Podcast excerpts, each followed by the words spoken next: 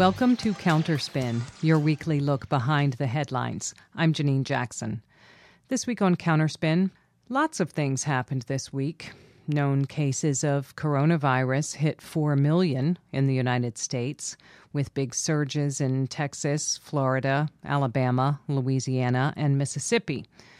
For the 18th week in a row, some 2.3 million workers applied for unemployment insurance benefits. That's more than twice the worst week of the Great Recession of 2008. And there's a new federal complaint of sexual misconduct by not one, not two, but count 'em three top Fox News hosts. But somehow, when dudes in full camo and military weaponry hustle people who aren't doing anything off the street into unmarked vans, it tends to pull focus from other things. As we record the show, some corporate media seem agog at the idea that federal agents who were deployed with a mission reflected in Defense Secretary Mark Esper's comment that city streets are battle space, filled with what Homeland Security Chief Chad Wolf called violent mobs, that they'd go ahead and tear gas protesters, even though Portland's mayor, Tom Wheeler, was among them. Well, that's outrageous, sure, but we're a bit beyond outrage now, aren't we? While we wait to see if corporate media can decide which optic is an optic too far, we'll talk about the legal, constitutional elements of the fight for our right to protest, including against the very forces that are sent to police the protesting, with Marjorie Cohn past president of the National Lawyers Guild and professor emerita at Thomas Jefferson School of Law. She's also contributor editor on a number of books, including The United States and Torture, Interrogation, Incarceration, and Abuse, and Drones and Targeted Killing Legal, Moral, and Geopolitical Issues. That's coming up, but first we'll take a quick look back at some recent press.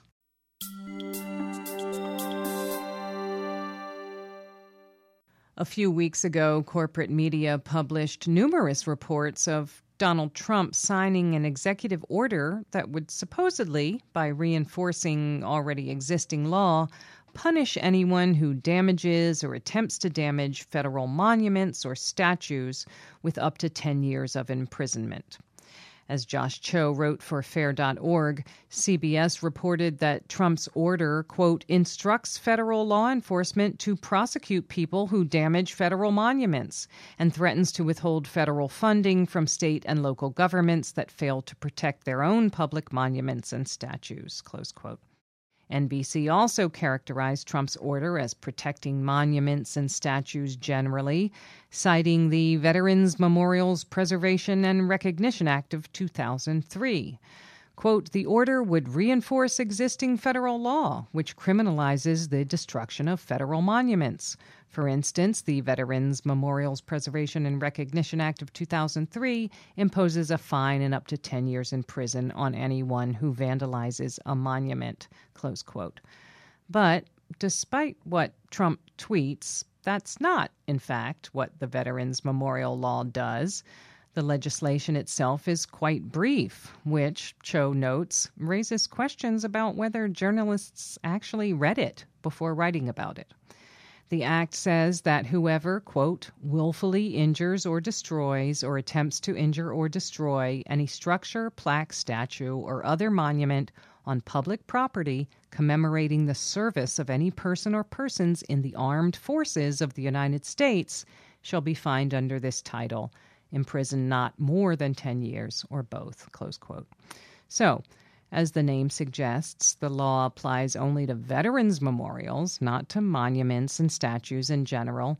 And as it protects memorials that commemorate service in the United States Armed Forces, it means that statues of Confederate generals, memorialized for fighting against the U.S. military, are not covered. The law also doesn't apply to the destruction of statues and monuments dedicated to folks like Francis Scott Key or Christopher Columbus because they're not U.S. veterans. Nor would it apply to statues and monuments of figures who have served in the U.S. military, like Andrew Jackson, if those memorials are not specifically commemorating their military service. So it's just false when folks like USA Today make claims like anyone who vandalizes or destroys a monument, memorial, or statue already can be sentenced to prison for up to 10 years under federal law. Well, most egregiously, corporate media frequently didn't even point out that when Trump referred to the Monuments and Statues Act on Twitter, he was referring to something that didn't exist. There's no law by that name there's no way to say what's going on in Trump's head. Maybe he was referring to his own executive order as an act. That would be a usurpation of legislative authority, treating fiat as though it were law. But the statue story was not the only time that many in corporate media gave their audiences the false impression that Trump has executive powers he doesn't actually have. Earlier this year, a flurry of reports claimed that a Trump order compelled meat processing plants to stay open under the Defense Production Act, despite many of their employees testing positive for COVID 19. The AP's report claimed that Trump took executive action to order meat processing plants to stay open amid concerns over growing coronavirus cases and the impact on the nation's food supply. But as some legal scholars noted, the Trump order didn't actually legally compel meatpackers to do anything. But bad media coverage can turn those kinds of paper thin proclamations into an actual legal authority by responding to them as though they matter. They can transform Trump's imagination into facts on the ground. In other words, as Josh Cho notes, far from serving to hold power accountable, over credulous and under curious coverage functions more to legitimize abuses of power. It's crucial that media report on Trump's executive orders accurately and not grant him any powers that he may wish to possess but actually does not. You're listening to Counterspin, brought to you each week by the Media Watch Group FAIR.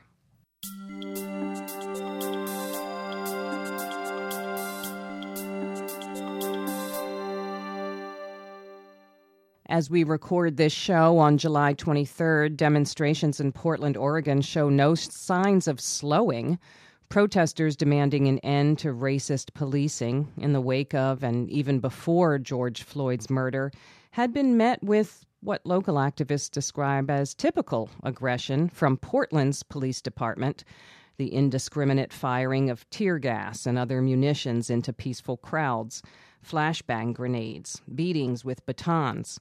But then came the footage. A man dressed in black stands apparently alone on a darkened sidewalk when two heavily armed men in camouflage walk up on him, hustle him off into an unmarked van, and drive off, refusing to identify themselves to observers. We've since learned this is part of an orchestrated effort by the Trump administration to deploy federal law enforcement agents to deal SWAT style with what they call violent anarchists. What's more, they plan to replay those nightmarish scenes from Portland wherever they see fit. As acting Homeland Security Chief Chad Wolf says, quote, I don't need invitations, close quote. Wolf also subsequently described federal agents as arresting demonstrators proactively. Alarm seems appropriate. Here to help us think about what we're seeing is author and legal scholar Marjorie Cohn. She's professor emerita at Thomas Jefferson School of Law and a former president of the National Lawyers Guild. She joins us now by phone from San Diego. Welcome back to Counterspin, Marjorie Cohn. Thanks for having me, Janine.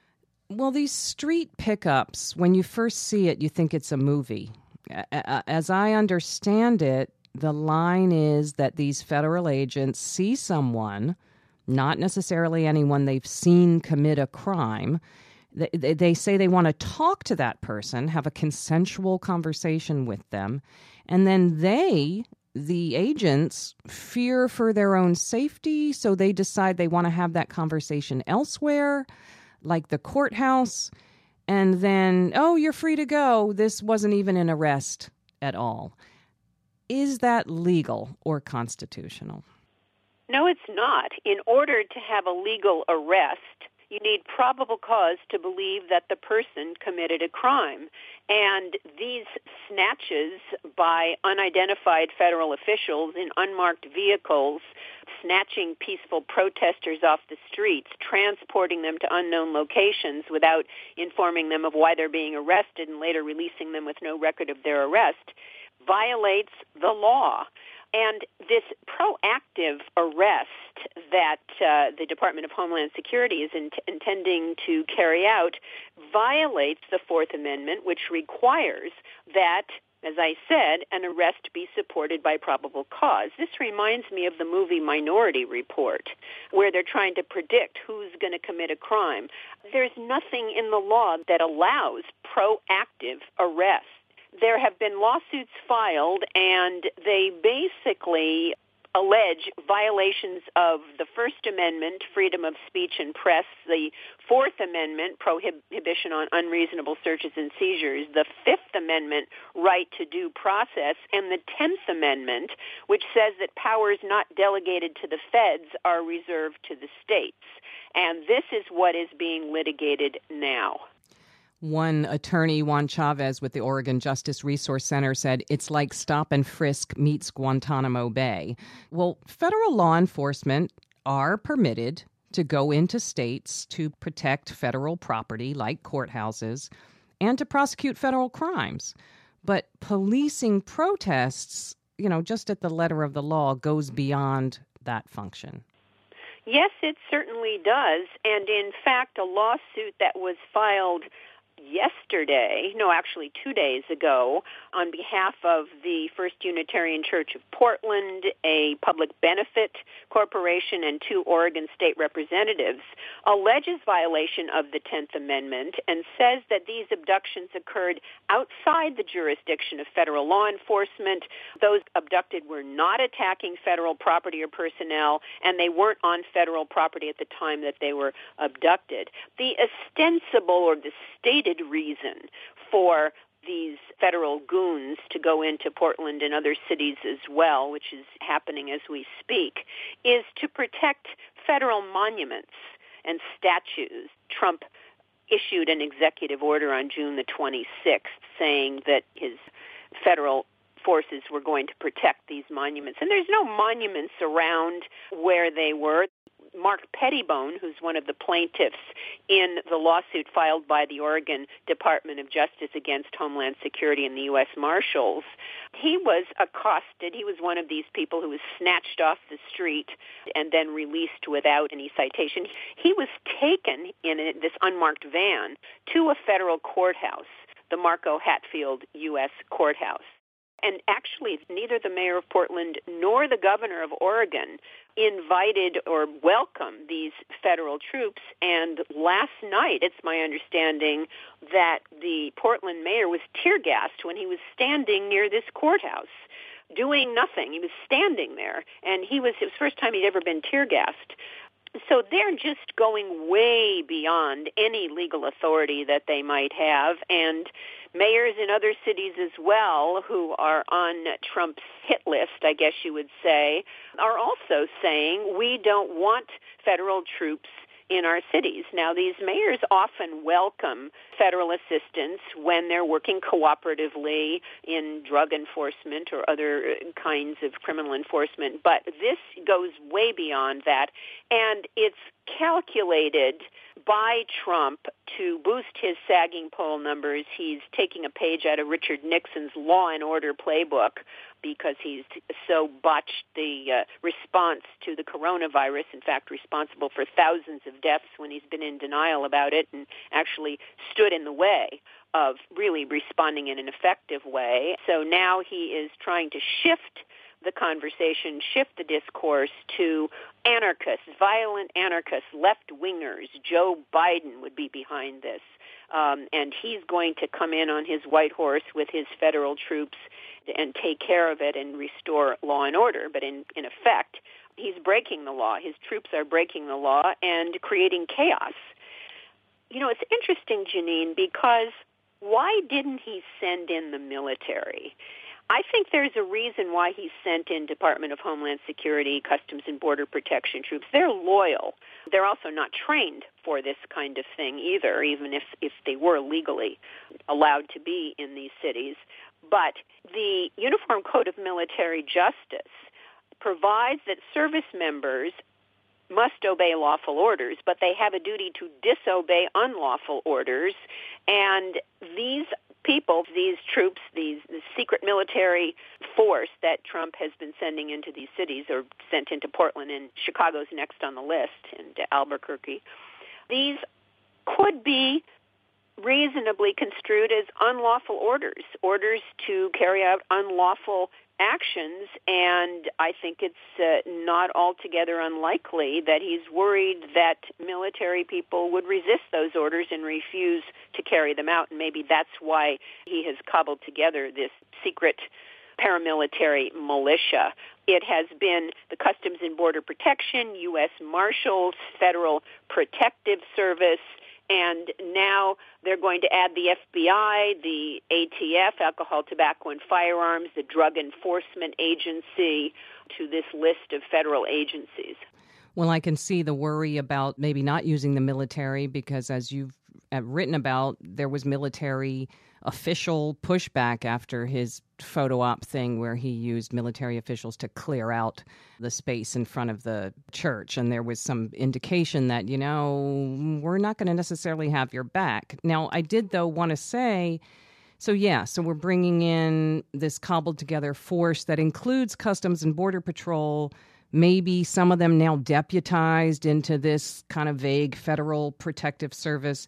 And these people, as you mentioned, aren't trained to do crowd control, much less trained to do the kind of de escalation that would be necessary to protect a protest that is against police, you know. But what those folks do have a history of, you know, what they do have training in is rolling up on people and taking them away in vans when those people's crime is being undocumented. And that's something that people are reminding that not only should we be careful about saying these tactics aren't American, since the U.S. has done and is doing them in other places, but we also shouldn't say that this has never happened here before because that's not really true either. Well, it hasn't happened in this kind of a setting in this way. Right.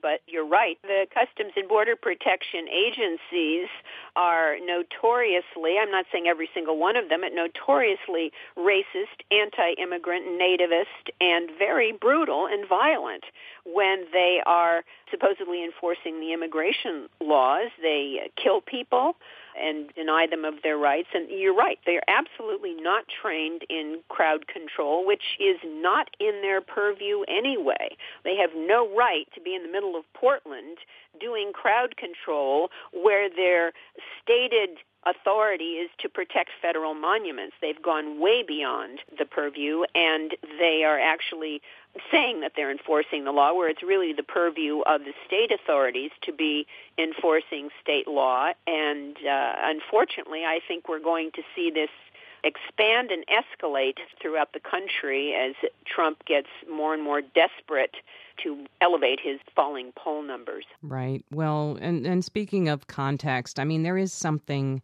I agree, especially eerie and and frightening about this bundling people into vans, you know, footage. And it's true that we had seen it in the past sometimes with undocumented immigrants, including people kind of forming bands around them to protect them, you know, from being hustled off. But the thing is, we don't want that to be so while it's especially horrible, we don't want that to be because we've become numb to images of demonstrators being shot with munitions, being beaten with batons, being tear gassed, you know. And you wrote earlier this month, I saw it on Truthout, about we're not just seeing videos of extremely rare, nearly unique instances.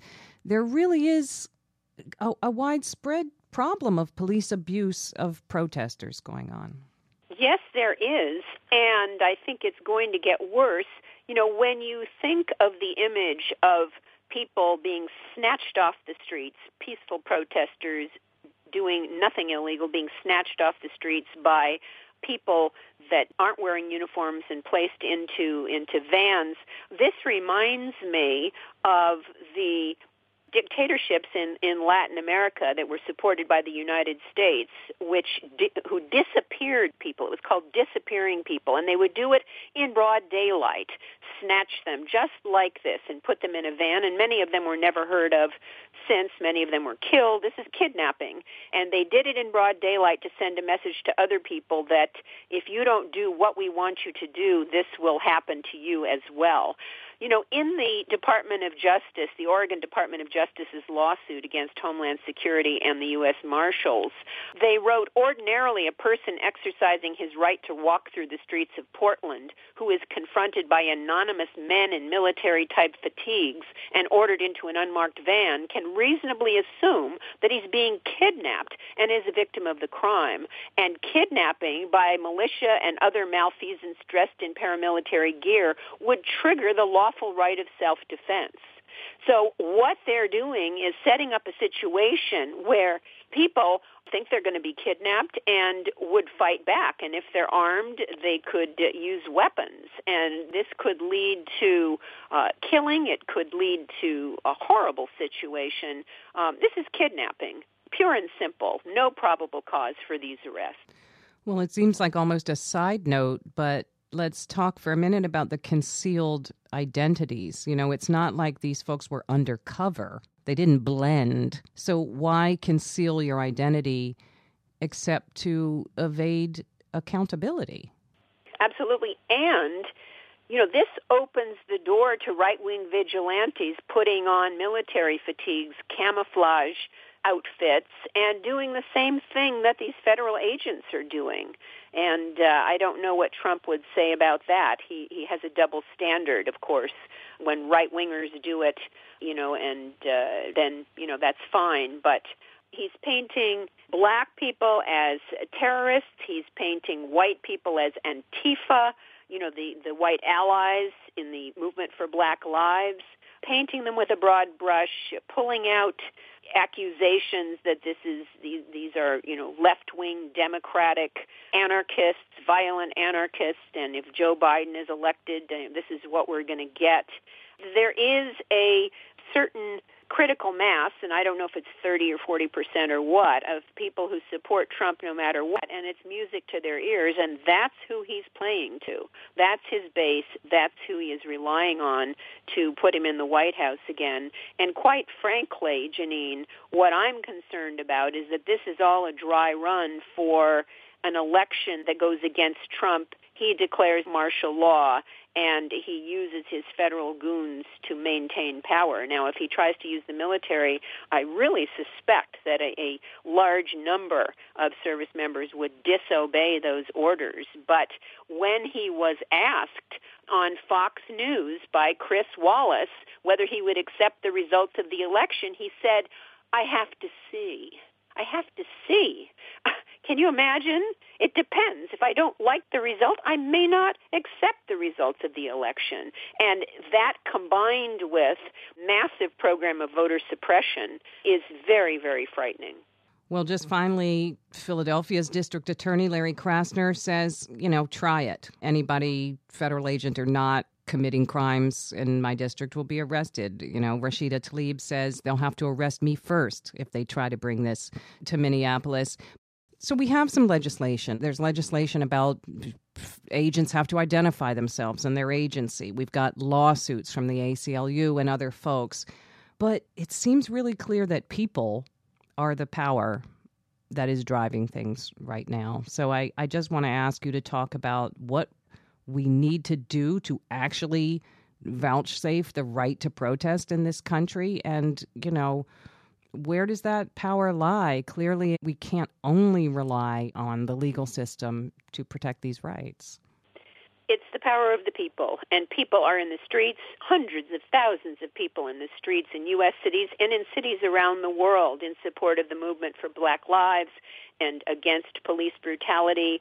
And yes, we can't rely on the legal system, but it's a tool that we have to use. And I'm very proud to say that my organization, the National Lawyers Guild, is front and center in the middle of legal defense for the protesters, the legal observers who wear those green caps marked National Lawyers Guild. They're not protesters, they're there to witness what the police are doing. And they have been the target of police brutality and violence. And in fact, there is an ACLU lawsuit to enjoin, and it's, it's asking for an injunction against these federal agents targeting legal observers and targeting journalists as well because the last thing in the world that the Trump administration and his goons want are uh, witnesses, are media that are witnessing what's happening. And so they're going after journalists, they're going after legal observers. But there are lawsuits being filed in support of the real power, and that is the power of the people. And we've seen that in the streets for the last 50 some days since the public lynching of George Floyd and I think that what Trump is doing is going to exacerbate or elevate those protests. We're going to see much more protesting now that he is committing these illegal atrocities with his private military, paramilitary force. Well, we've been speaking with Marjorie Cohn. You can find her recent work on truthout.org, along with other outlets, as well as her own site, marjoriecohn.com. Thank you very much, Marjorie Cohn, for joining us this week on Counterspin. Thanks so much, Janine.